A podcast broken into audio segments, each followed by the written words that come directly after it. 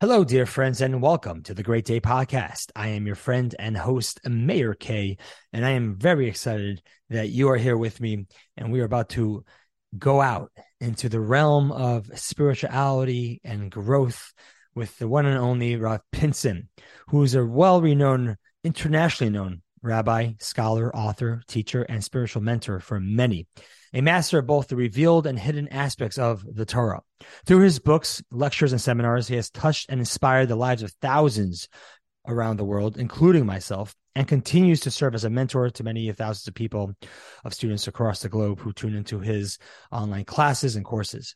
Rav Pinson has authored over 50 groundbreaking books, many of which have been translated into multiple languages, such as German, Spanish, Russian, Portuguese, so on and he's also the Rosh Kollel of the Iyun Yeshiva Kollel. I enjoyed myself immensely speaking to Rav Pinson. I've been a fan of, of his work, of his books, of his farm before reaching out to him. And after reading and being inspired by his teachings and the way he, you know, distills some very, very deep concepts in a beautiful manner, I said I had to just speak to this man. I just had to go and have a conversation with him. There was so many ways this conversation have gone, and and I hope to have a part two at some point with Rav Pinson because there's so much. There's a wealth of knowledge that he knows, and uh, it was really great to just uh, pick his brain and to discuss uh, a couple of topics, which I'm very excited to share with you on this episode. So thank you for being here. Sit back, relax, and enjoy this podcast with Rav DovBer Pinson.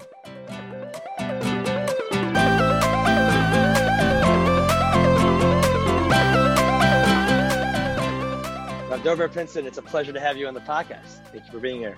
Thank you. My pleasure. I um, first off, before we jump into the the Kabbalah and the Chassidus and all the very deep ideas and concepts, which I'm very, very excited to speak to you about, an author of over 50 books.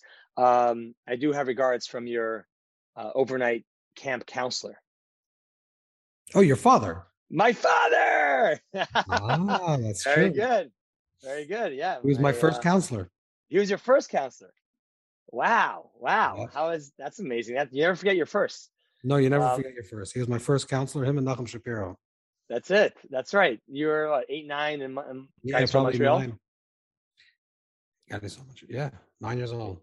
How was that? Do you remember? How good, good memories? Of course, I remember. What do you? I remember very well. Yeah. Yeah. Nice. How was he as a, as a counselor? He was a very nice guy, by the way. I don't know how, how he turned out, but then he was a very nice guy. yeah, he's been consistent. The like fine wine, only gotten better right. over time. He was very nice. I have wow. Ah, VH, yeah, VH. Also, so we we share that too. We're both Camp uh, so much for alumni. You and I, very dedicated. Um, yeah, committed to that one. That's awesome. Yeah. So yeah, he also just you didn't ask, but I'll just I'll just gift the that he would say you you were a great count, great grandpa, great grandpa. Yeah. So um, sending regards in that way. What really um, what really took me to reach out to you was that recently I've gotten hooked on uh, one of your series, which is uh, the Spiral of Time, specifically a book around the the energy and the insights of every single month. So every single month there's a uh, you you and you go on and you break down the energy of the month in different ways. The weekly Torah portion, the sign, the the body part, a letter, Right. So intricate, so detailed. I never even knew that there were connections between that. Um, and it's been something that's really brought a lot, a lot of gift into my, a lot into my life. I'm curious to know, you have 50 books on a various amount of topics. How do you go about deciding which topic you want to go ahead and start writing about? Um, so that's a very good question. so first of all, I would say two things. First of all, I never write one book at a time. So I'm not writing a particular book now either. Um, and so there's a lot of different files that are open, a lot of different ideas that are open. And I really try to tackle ideas. I really write for myself, if you really want to be, if I should be honest. Please be honest throughout the whole yeah. podcast. Yeah. So Afterwards, I, I, don't want, care. What I'm saying is, what I, what I mean is, I need, I want to, if I need to understand something, mm. I like to go into the topic, try to try to understand it, clarify it, so usually the way I clarify things would be through writing it and defining it, giving it structure. And eventually, after going through the topic, well, there's already a skeleton of a, of a book. So if I'm really passionate about this idea, I'll just continue finishing it up and writing it as a, finishing as a book. So whatever is interesting to me any topic that I feel like I need to, you know, when my daughter got married, I wrote a book on on on uh, weddings. When my son became bar mitzvah, I wrote a book about tefillin. When mm. my son had a bris, I wanted to write a book on a bris. My mother passed away, I wrote a book on Kaddish. So it's really what I'm thinking about, and then trying to delve deeper to understand this the structure and the entire idea, and then I put my notes together, and then eventually I publish it. So back in 2011, you want to reclaim yourself. Is that what was going on in 2011 to for the what seems like you're more? I mean, they're all self development in their own way, but I feel like that has a very specific message of self self discovery. It, it was about yes, it was, but it, the topic, like the underlying topic, is about tshuva, and at that period of time, it's about you know ten years ago. But there was, um I think it was the beginning of the time period where there was people were. I don't know if YouTube was inve- was it was then around. Was ten years ago, social media just kicking off. It was just kicking off. Yeah, things were just kicking off at that time. Yeah, and people were sprouting a lot of like strange ideas about about Judaism and about transformation. A lot of things seem to be very like Jubu things. People were saying that they're Jewish, but they're really it's really another form of Buddhism, Lavdil. Mm. And there was a lot of this conversation, and I felt like something has to be written for myself to understand as well, and then to be written to really explain like higher levels of consciousness and higher levels of development in a real anchored context within Yiddishkeit, like really taking taking the real sources from Kabbalah, Chassidus, but from all Jewish sources all the classic Jewish sources, going back, you know, the Gemara and all this and the Rishonim. And really this teasing out the real understanding of this process to make it uh, make it accessible.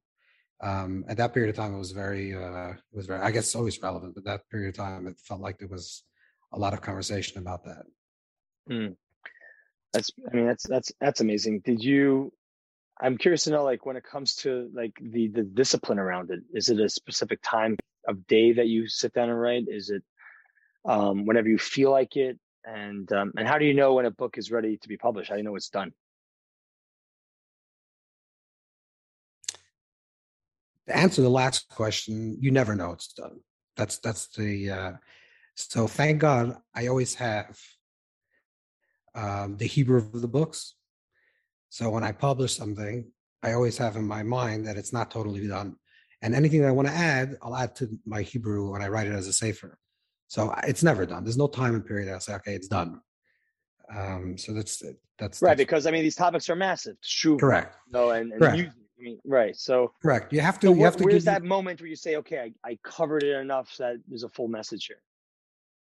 So so you divide you the way I, I, would do it is I would uh, you would you would divide in different topics like let's say it's different chapters. These are the main chapters you want. These are the main ideas you want to want to talk about. You would have to think before you even write it. Like, what is let's say you're talking about guilt or shame. Like, what is the what is the message? What do you want to say? What yeah. are the sources saying? How could you develop and how can you write this in a clear way? And once you feel like that that is sort of given out, maybe you don't have every single source and you have every single idea eventually you just have to let it go. Otherwise, you'll, you'll never end the book. Um, so I think that's that's important. There's a there's a there's a you don't you don't have to wait for something to be complete in order to release it. I think mm.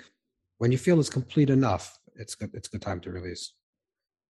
Wow. So was not was was perfectionism ever a, a, a challenge for you, or you just yeah? Perfectionism perfectionism is the challenge because when you're trying to get something perfect, it's never perfect.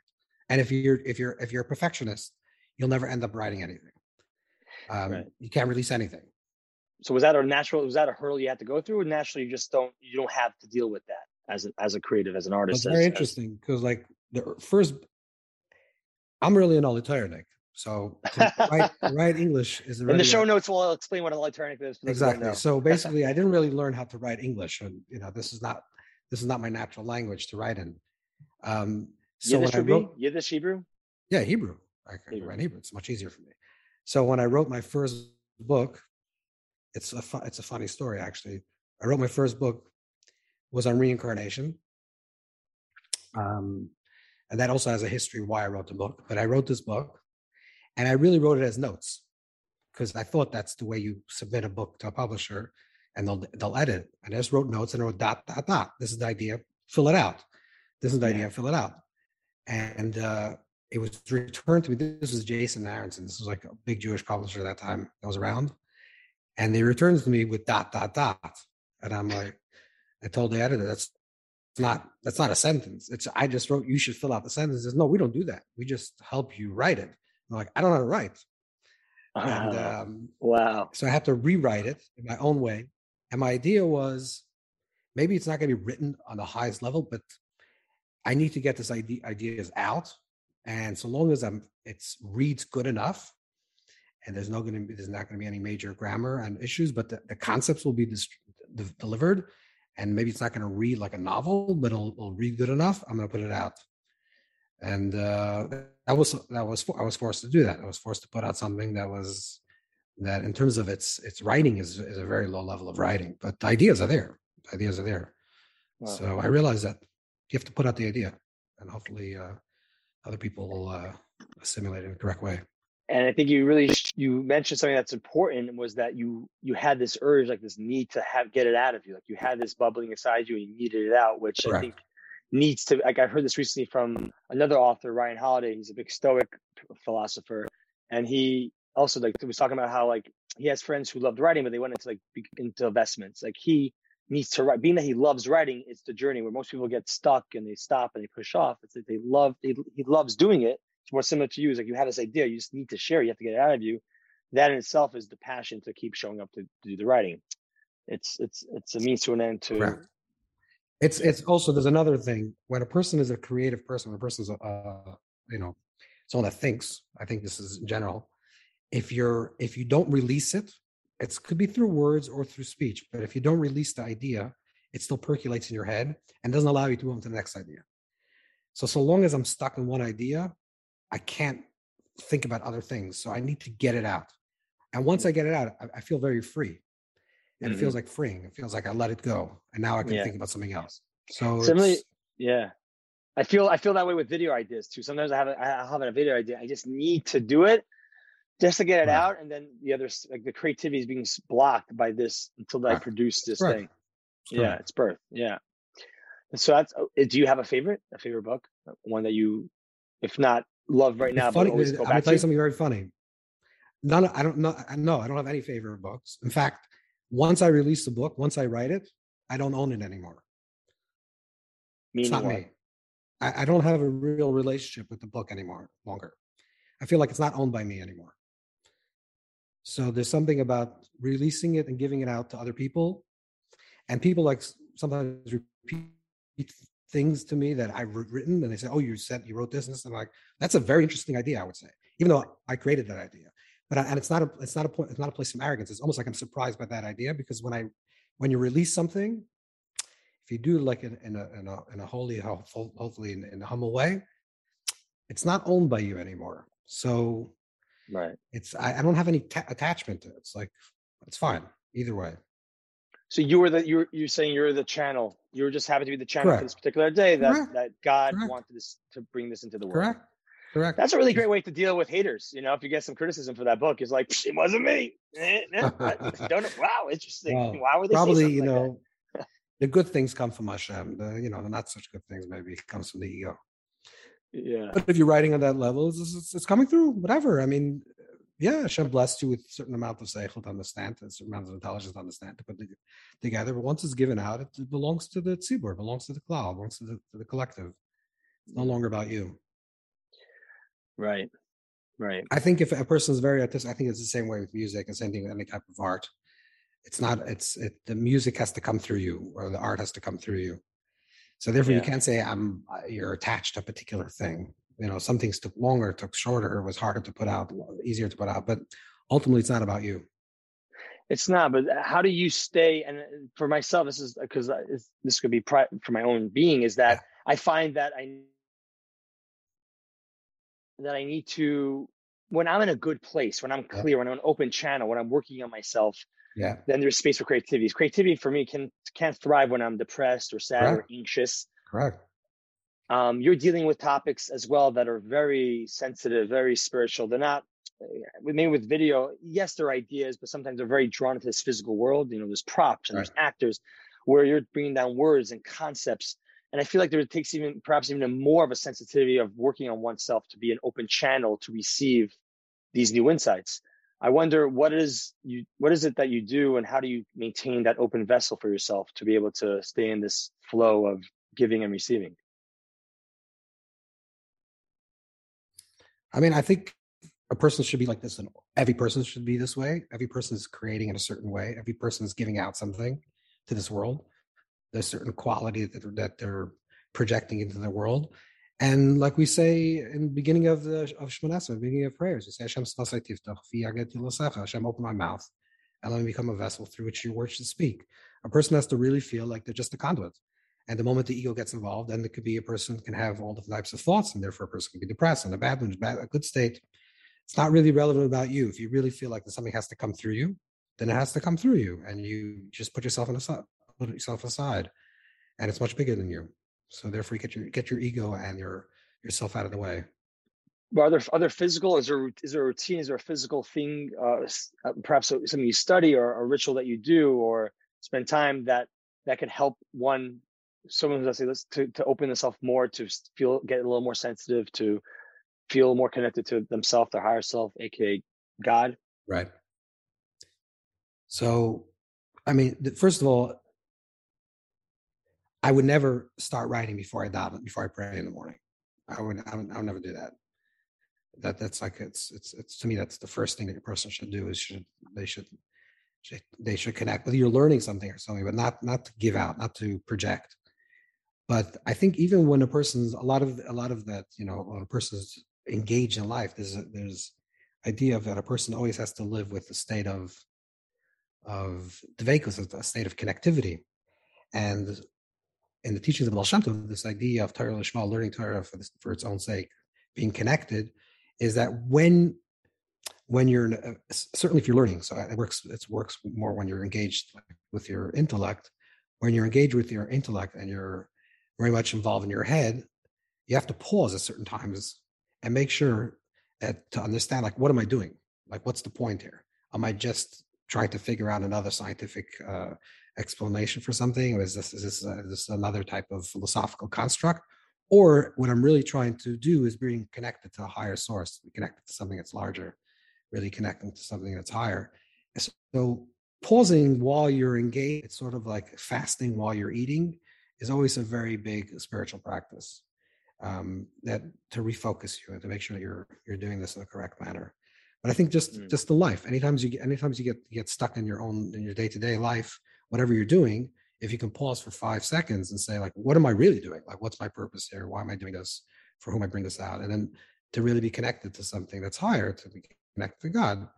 I think that's that makes that makes life to be more that you become more a channel as opposed to just a receiver.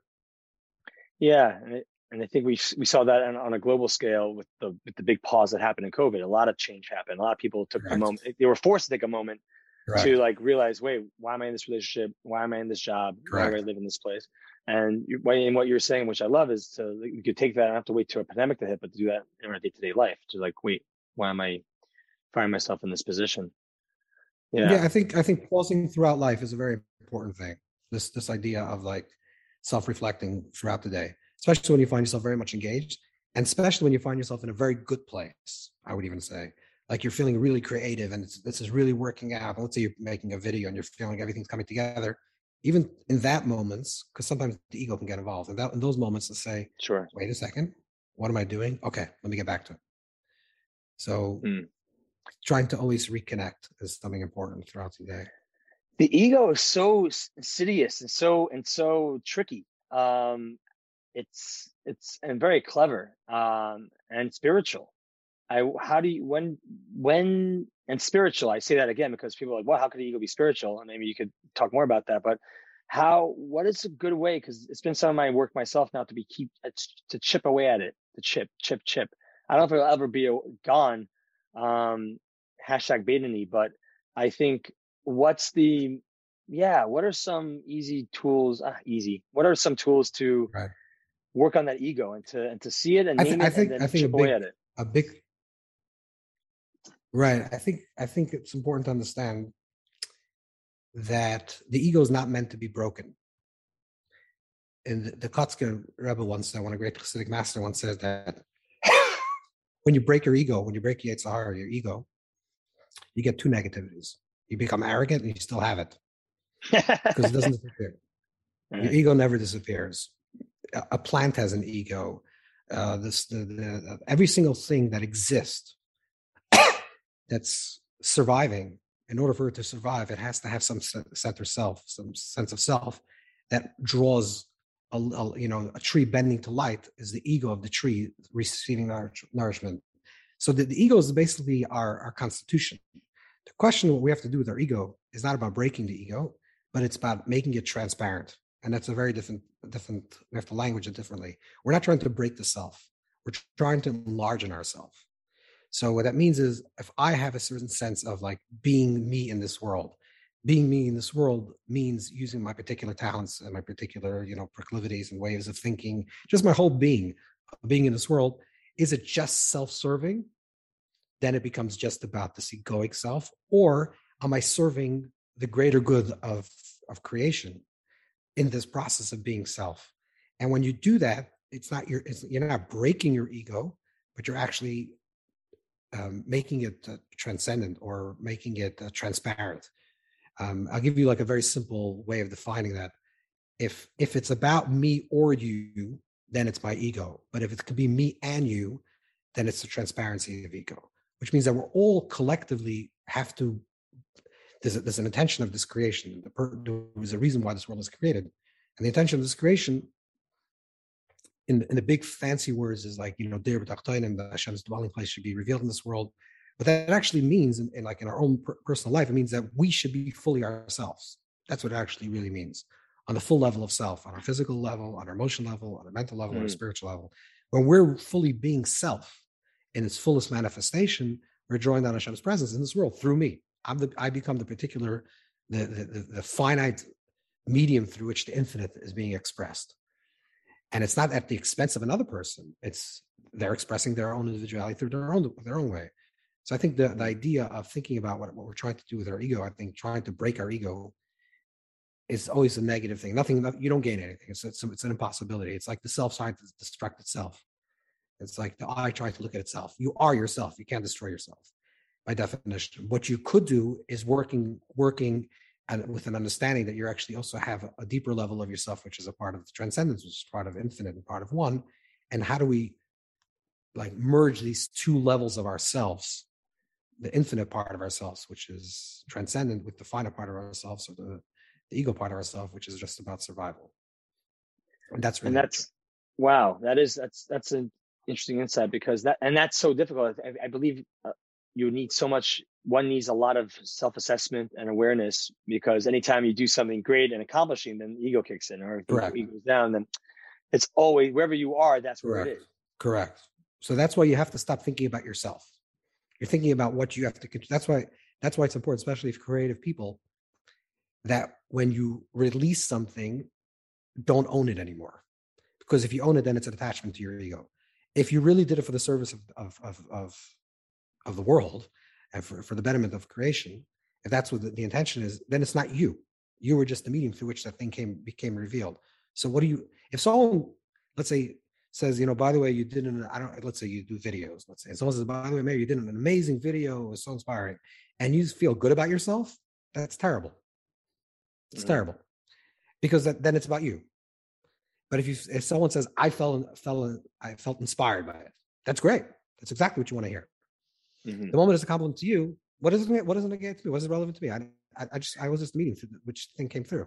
Right. And isn't there a space in that to also like like receive the the thing the the compliment because it takes a lot for a person oh to show up to else. life no no no and, and follow through no no you know? no you absolutely absolutely but that's not because of you that's because of them in other words when you receive a compliment from another person you're doing them a favor not yourself remember that you're allowing them to to approach you and to show their gratitude towards you and that's a very important thing to, to be open to the other person to allow them to be that but the question is, are you taking it personal mm, for yourself right. or you're doing it for them?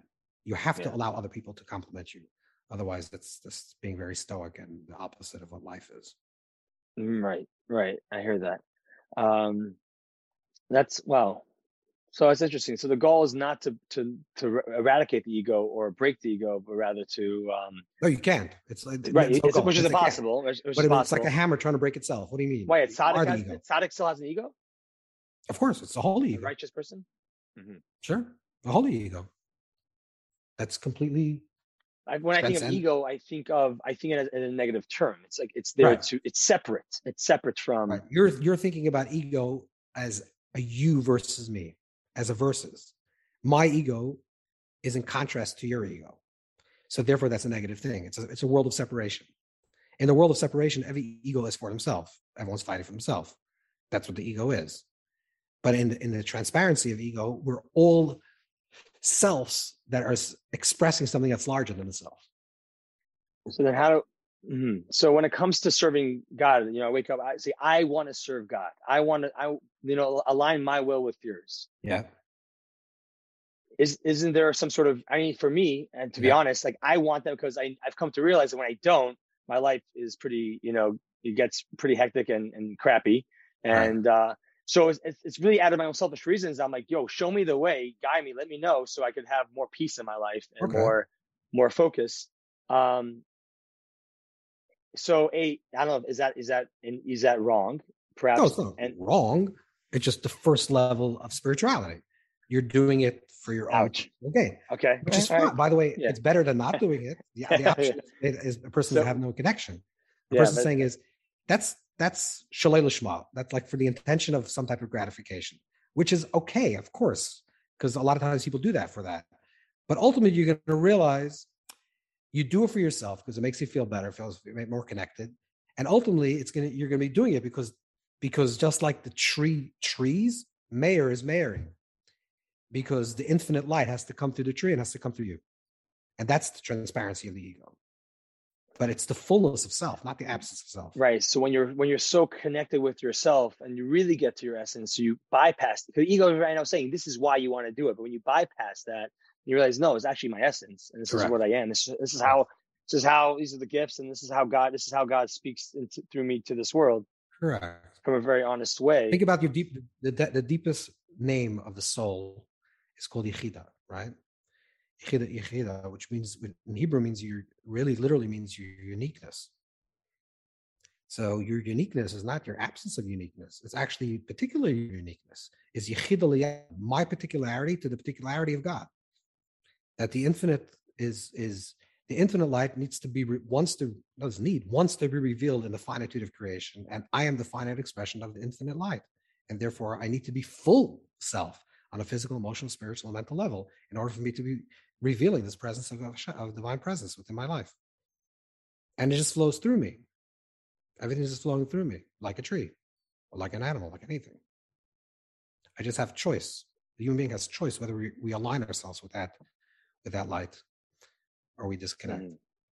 would mm, that's that's good. I do have a question on that before i jump into that what are you talking about ego and and and being aligned with with the higher purpose of ourself and what you know god would want from us to do and how do how we can show up that way? How do we different differentiate between what god is telling us? Like how do we know within ourselves? Is this coming from a place of like an, an animalistic ego or a higher self? Like how how what are some how can we tell that?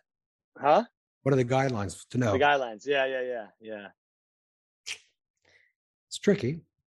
Yeah. It's tricky, but I would say the the the the the, the higher voice is always going to be um, optimistic, hopeful, pushing forward, developing.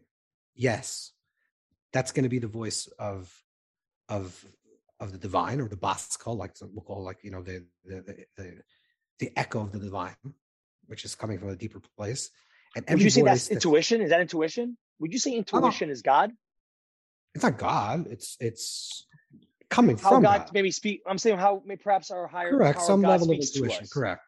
Every intuition that's forward, that's pro- that's progress, that's moving us forward, that's telling us yes, that's saying there's a possibility that we could do it is a positive voice. Every voice that we hear that tells us it's impossible, you're not going to do it, you're a failure, and it's not going to work out, is a negative voice. Sometimes you can hear a voice and it sounds so real to you. There's a story in the Talmud that speaks about Acher, this, this character that heard that heard a voice, a heavenly voice that said, "Everyone can do tshuva besides him. Everyone can return. Everyone can change their life besides him." And the Baal Shem Tov said, "This is this is the this is a bas kol of klipa.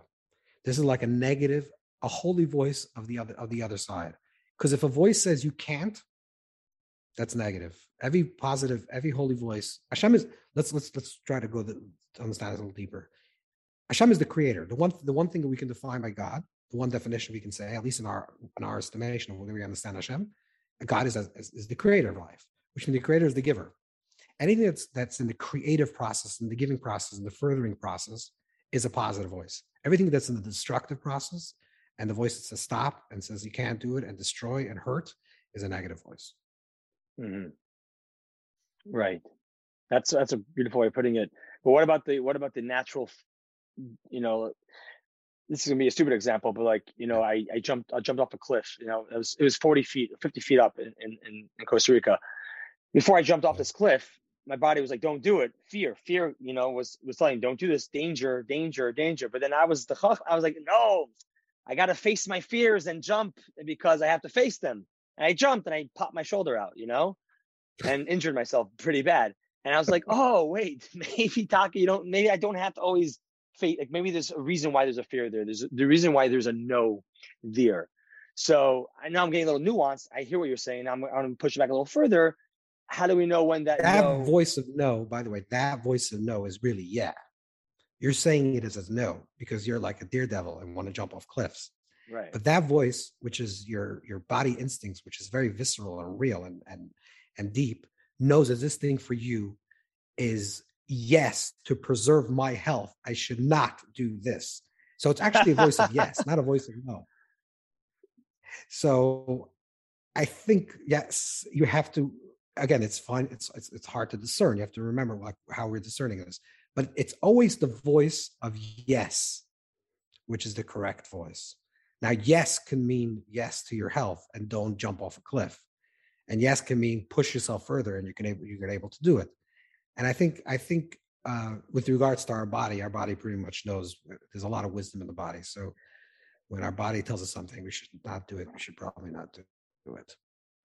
That's true. Um, I, I, I do generally agree with you, and I do agree with you with that. I I wonder, and this is, I mean, the work I've been having to do is to get re in touch with my my intuition, right? And and I, I we know this through psycho- psychology that uh, I'm not a psychologist, uh, but through the books I've read, uh, that a lot of this a separation takes place where we don't like trust ourselves, or we, or we you know, as kids, right. caregivers or whatnot, put doubt in us. They say no, and they don't give us that space of like, oh, our, my body's feeling something. We get disconnected and we get confused and we can't make decisions anymore. We get indecisive because we're not listening to that innate voice, and there's a lot of blockages Correct. there. Um, is there a Torah perspective uh, to uh, to explain what uh, a why that separation happens uh, between us and our intuition, and ways for us to reconnect with it? Um, yeah, there, yeah, there certainly is. Um, one of the things that, for example, in um, uh, Chaim Vital, who was a student of the Ari, wrote a book called Shari The Gates of Holiness. and he talks about this the question that he has. He doesn't ask, he doesn't frame it as a question. But the question is, if every soul is really rooted in the divine, in the infinite, which means that every soul is really connected to the source of all life, the source of all knowing, why don't we know everything? Why don't we have a, this like higher intuition? Why are we not prophets? Essentially, that's his question. And the, and his answer is basically that there are four elements, which this is like a very ancient way of thinking about the world, but it has has resonance even today. There are four basic properties, um, which is fire, wind, earth, and water. And he says they correspond to like certain traits. And the the properties of the world, these these traits, he gives an example. Let's say fire is arrogance or anger or water is insatiability, or uh, wind is scatteredness, and uh, earth is depression and laziness. So he's, and this Alter writes is also in Tanya, the first chapter. So the, the, this, these ideas is that if if we can overcome those four tendencies of let's say arrogance and scatteredness and insatiability and depression, and that, that, that's not easy. But if you can overcome these these four basic elements, So you strip yourself of the properties of the world, which is the world in Hebrew comes to the word helam, like uh, something that's concealing, and it allows yourself to be open to the, the level of your soul to have higher intuition. So arrogance stands in the way of intuition. Anger stands in the way of the intuition. Insatiability stands in the, way of this higher intuition. Um, constantly, constantly being scatterbrained, that you can't you can't focus, and you don't have you know you don't have a way to settle your mind. You're not having yeshivada, settle settle consciousness is a way that's settled being depressed or being down or being lazy. So these are these are the reasons why something is not coming through. There's there's there's reasons why they, this slide is not coming through. So we're saying if a person is really uh, going to live a, a, very joyful and and and humble and focused and dedicated life, they're going to be more in touch with their higher intuition. That's absolutely true. And a person that doesn't, the, the intuition will come through, but because it'll be muddied through the, so many screens, of the of of your ego and of your, of arrogance and and and depression all these these negativities the time it reaches your consciousness it's going to be so conflicting and and and and and not clear exactly what you should be doing that it might as well not even have it. So it's just going to be confusing. All right got that. Very good. Yeah and so then that and then it goes back to what we're saying keeping that vessel open and clean is and, right. and to be clear is by doing that doing that work correct. staying humble keeping joyous correct um, and slowly get in touch and removing those screens so we could be hear that intuitive voice within us. Correct. Wow. So is is what's your intuition telling you these days about yourself or what you're a project perhaps you're working on? What what are you moving towards? Um, I don't like talking about myself, by the way, because I'm so it's it's a very funny question. I'm not going to answer that question. What am I going to tell you? What, I don't know.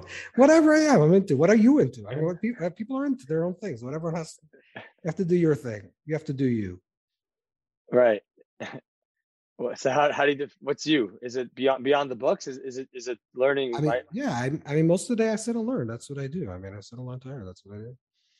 That's so, amazing. When you were nine years old in Guys from Montreal overnight camp, yeah. Did, did you sort of see yourself at this position, like writing so many books and? Um, absolutely not. No, absolutely not. No, of course not. Um, I was a nine year old boy. That's when you're nine, you're supposed to be nine. You're not supposed to be 25. Totally. So at 25, what happened at 25?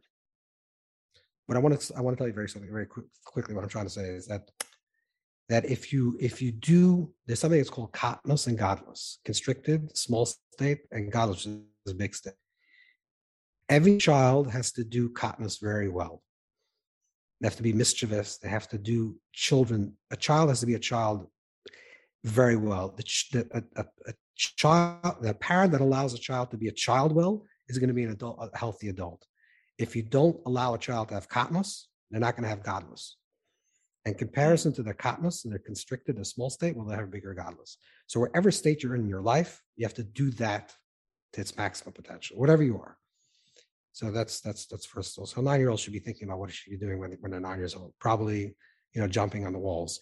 Maybe a little learning, but they should be doing that. Um, right. So so low key message to parents not to rush the the growing up process. Let, no, because no, let them let, let, the, them let children be, be messy. Children. Let it yeah. Yeah. Yes, and that's the way they're going to be healthy adults. If they're not going to be good, healthy children, they're not going to be healthy adults you think 13 year olds today should be considered as men and 12 year old as women or is that is that pushed you know with inflation it should be like now 18 19 i don't know every per- there's no there's no rule i mean you know some some people are 35 that haven't grown up uh, whatever right. whatever whatever you know you have to be real to yourself Right. Why are you looking at me? I feel like you're looking at me right now. Like I'm not. I'm I am looking at you. I looking at you. uh, nice fair enough. So nine years old, you didn't think so. Um, you you were being a nine year old BH, yes. um, as as it should be. Uh, where was this? Uh, I don't know if you had any like sort of idea or dreams what you wanted, whether it was business or something, you know, something particular. I'm um, curious to know if there was, but when was there a moment where you figured like, do you want to dedicate your time to this type of deep understanding, growth, Torah, writing, Kabbalah? Like, you know, it's safe to say you're a Kabbalist. So um, it's a very unique you know, uh, yeah. profession. So, yeah, I don't know. It's it's just life. I don't know if it's a profession, but um, life. Fair. I love to learn. When I started learning, I loved to learn. I was a very serious learner. Are you frozen? No, I'm. I'm just. Mm-mm. No, contemplating. Okay. So um, I was a big learner in yeshiva. I, I learned, you know, pretty much all, the whole day. Um, but mostly, you know, Chassidus, and but mostly Nigla, mostly like Talmud, Gemara. That's what we did, you know, then 80% of the day. And an interesting story how this happened actually goes back to Singapore. Yes, Singapore, right. So okay, before we start this conversation. What happened right? was, yeah, I'm going to bring it back to Singapore. What happened is basically. I just want to give reference to people why uh Singapore, we were talking about is that before the conference, before this podcast started recording, we were just schmoozing. And I mentioned that I, I yeah, I was a shliach in Singapore for two years. And, uh, and then Rav Pinson here said, whoa, I was the rabbi in Singapore before Rabbi Abergel, who's the rabbi there now, who I was working with. Uh, so as anyways, there's a connection. So you are when you were in Singapore. Yes, we were in Singapore. We were Mecca Shluchas. There was no rabbi there at that time. And um, the community um, asked me to become the rabbi. They they wanted to hire me as their rabbi. I was still I was not married yet. Jacob Ballas. Um, that's the story. Came over to you, what, you an offer you can't refuse. I was very close to Jacob Ballas. Yeah, we were very close to Jacob Ballas. Right. And um, there was other Frankel, but all the guys, all the guys Frank, there. Yeah, sure. And they, and they offered, yeah, Benjamin. They offered me the, the position, of very actually a very high salary. Wow! And, as a single um, man, they would they would have hired you as a single person. Yes, I was single, and I wasn't even Sephardi, which was a big uh, thing for them because right. they wanted to. So I told them I can't do it. I wasn't. I wasn't just becoming a rabbi, certainly of a community. So um, they told me, "Do you have anyone else?" I called my brother-in-law, Fry Munch. I said, "Is anyone in your class Sephardic that's looking for a position to be a rabbi?" And he said, "Yes, he has a friend of his, uh, Abergel, Rabbi Abergel, and that's how he got the job." Um, wow. So, but the story of the of what happened is when I was there. So we were there for a few months and I was giving regular, you know, shiurim of, you know, halacha and gemara. The people were not really connected so much. They were interested, but they weren't really connecting. And at that point, there was a few people, there was a few group of people that were into like Kabbalah. A few that were Iraqi Jews. Then maybe you can give a, a shiur, a class on Gilgulim, a reincarnation. Now, what do I know about reincarnation? I mean, there's a few Maimorim that speak a little of reincarnation, but I don't really know the topic. so I said, you know, yeah, sure, no problem. And um, I took the, uh, I found the, whatever, I got, I got, I got, the Sefer of Shaar HaGilgulim from Chaim Vital. And uh, I basically thought I knew what I was teaching. And I gave them basic some some ideas from this from this book, this book of Chaim Vital about the Gilgulim and the uh, and after the summer when i when i finished i realized I, I, that's not that's not okay what i did was not was not really what reincarnation i didn't really give it over properly so i sat with him for the first time i sat with the, the shar of Chaim and i sat with him for like three months. And there was no commentary at that time. There was something called Bnei Aaron or whatever. There was one, one commentary in the Sefer. I sat with a pen and paper and i started like trying to figure out is there a system? Like what Ari writes in this Akdama, what Ari writes in this Akdama, and then wrote it out in pages and different charts to figure out exactly how this works. And um, and when I finished, it was like a hundred pages of just notes and uh, ideas. And I said, okay, let me just turn it into a book already and flesh it out. And that's the first book that I wrote from that. Whoa, that's amazing. That's amazing. And there you go. That that that ties into like what you're working so on and what you're interested on. So that's, that's interesting. Wow. So thanks to the Singapore community, yeah. to this far in this, that you have, we have this first book, and perhaps what what led you to continue doing what you're doing now. Exactly. You know? Exactly. Wow. Shout out to the Singapore community out there. Um, we love you. We think of you. So that's wow. It's, it's amazing that that how we don't know what the next piece of the puzzle will be. Like going to Singapore, being asked. Um, Correct. And what will lead. So back then you said you didn't want to necessarily be a rabbi. Today you are a rabbi, what changed that you decided to reconsider and, and step into this role? No, I didn't want to be a pulpit. Rabbi. I didn't want to be a pulpit rabbi, which is I didn't want to be. I didn't want to work for anybody. Be hired by uh, you know a community and to give speeches and visit you know old age homes. I, that's not. It's not. It would be not. It's not for me. Um, but I want. I wanted to teach. I, I wanted to teach people. So the rabbinate became like part of the teaching, but really, essentially, it's all built around teaching, which is like more the old school of what a, what a rabbi was. Got it. Wow. Got it. Okay. Wow. Well, with um, with a little bit more time here, I wanted to um, just ask you. Uh, there were two things that we left open ended, which was one was yeah. what was your process like, going back to your process of writing. What was your pro- what's your process like when it comes to like is it during the day in the morning? Do you let certain certain amount of hours? I have a certain amount of time that I that I that I want. I try to write like three four hours every day. So it's generally towards the morning time, towards towards after towards the afternoon. That's like I generally try to keep the schedule that way. And um, if I don't write then, I have like also a certain amount of words that I have to write every day in my own head. It depends what I'm writing, so it depends how much words I can write. So I always have to fulfill that. So if that if I didn't fill out throughout the day, I'll be up at night completing it. Um, so I'm very strict about that, about writing every single day. Um, as I'm strict with certain types of things that I learn every single day. I, I learn certain things every single day.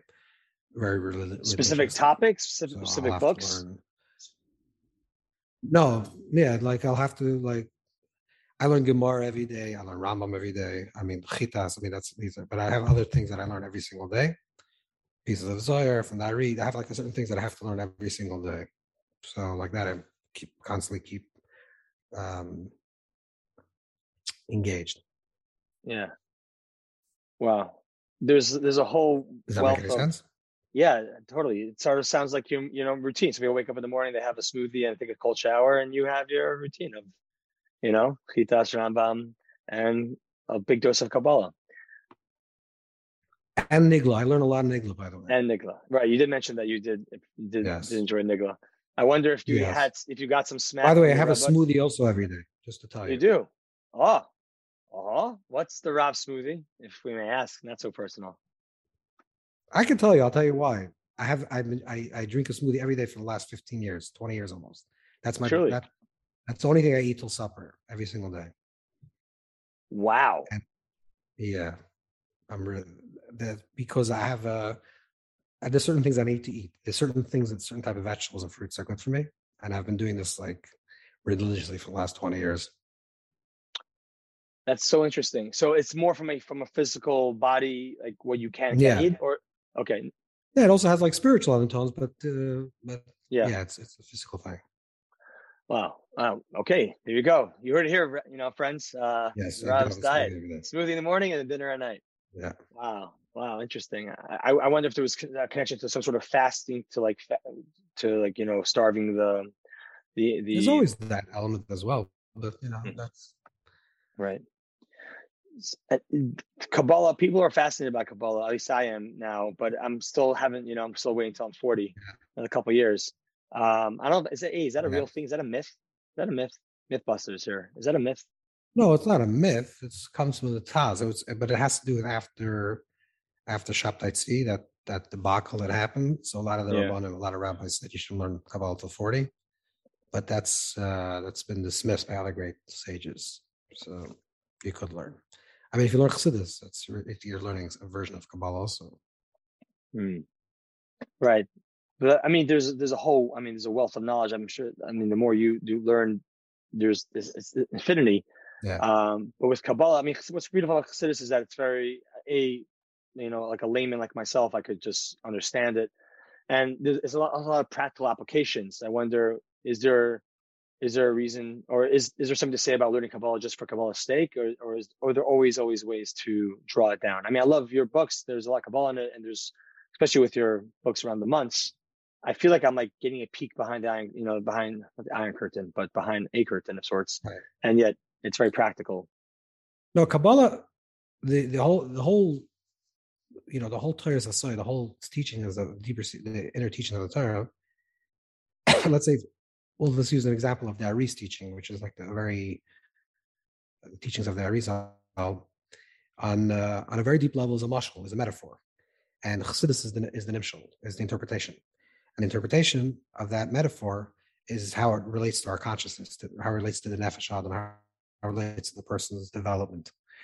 So there's actually a, a letter from the Baal HaTanya, Alter Rebbe writes in Iggeres Hakodesh, the Epistle of 25, he writes that one of the things that he does in this world, one of, one of his main thing is that he wants to, what he's doing is he's he's he's teaching the mashal of the Arizal and the nimshal of the Baal Shem Tov, which is the metaphor of the, the Arizal in the interpretation of the Baal. Which means, how do you take everything that you learn, all these Kabbalistic structures, and how they actually are relevant into your own development, your own life, your own spiritual evolvement? And that's that's that's the way we have to learn Torah in general um, all of Torah. All of Torah speaks speaks speaks on on multiple levels and speaks on the level of time and space and on the consciousness. So you can read it as something that exists within the world of time or exists in the world of space or conceptual space. But always you have to think about how this you can draw down into your into the level of consciousness, which becomes it becomes transformative and not just information, but uh, but access to transformation.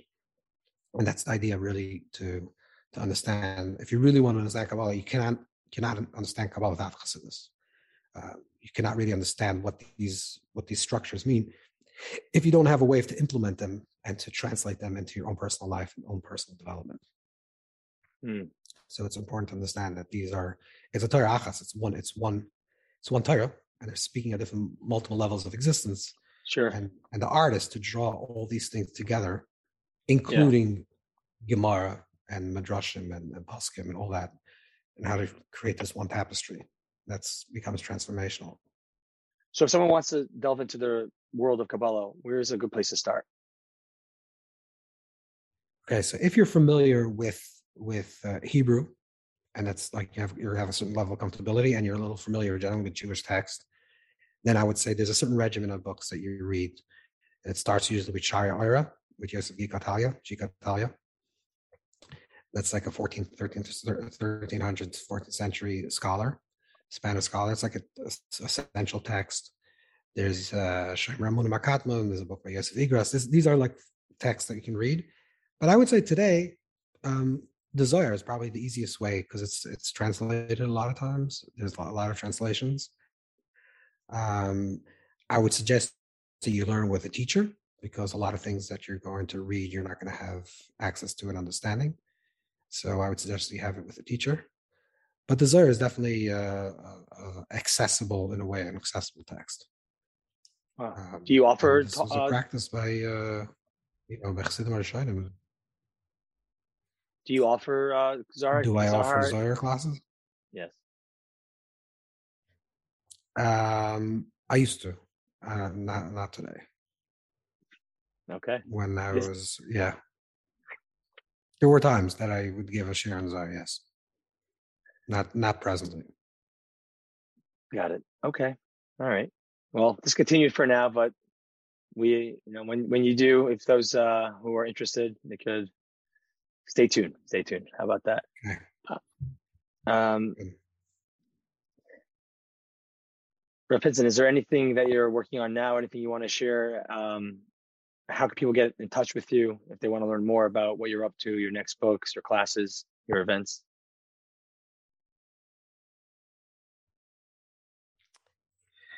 Yeah, this, these are very, very good questions.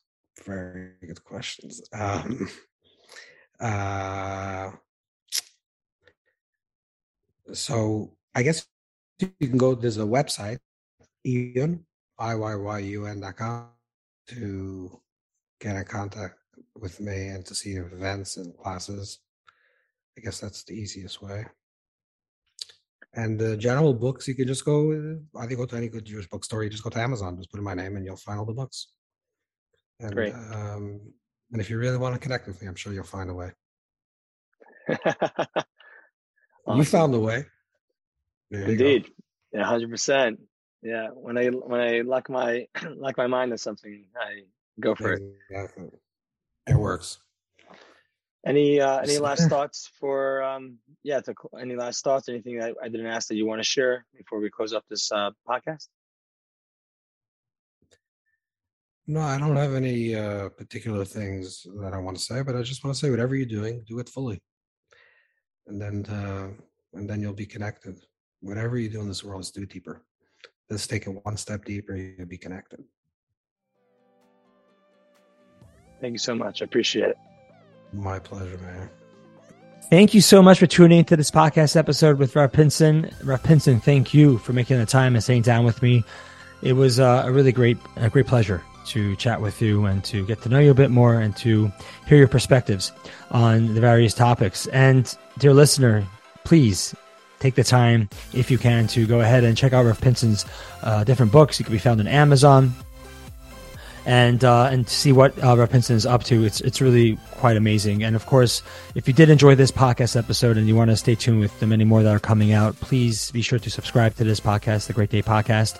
Wouldn't exist without you. Well, it may exist, um, and I and I do enjoy making these, but it's always nice to be um, to hear from you and to know that it's having an impact out in the world. So, thank you for being here.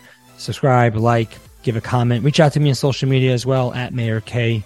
Uh, until next time, Stay positive, be happy. I'm Meir Kay, and have a great day.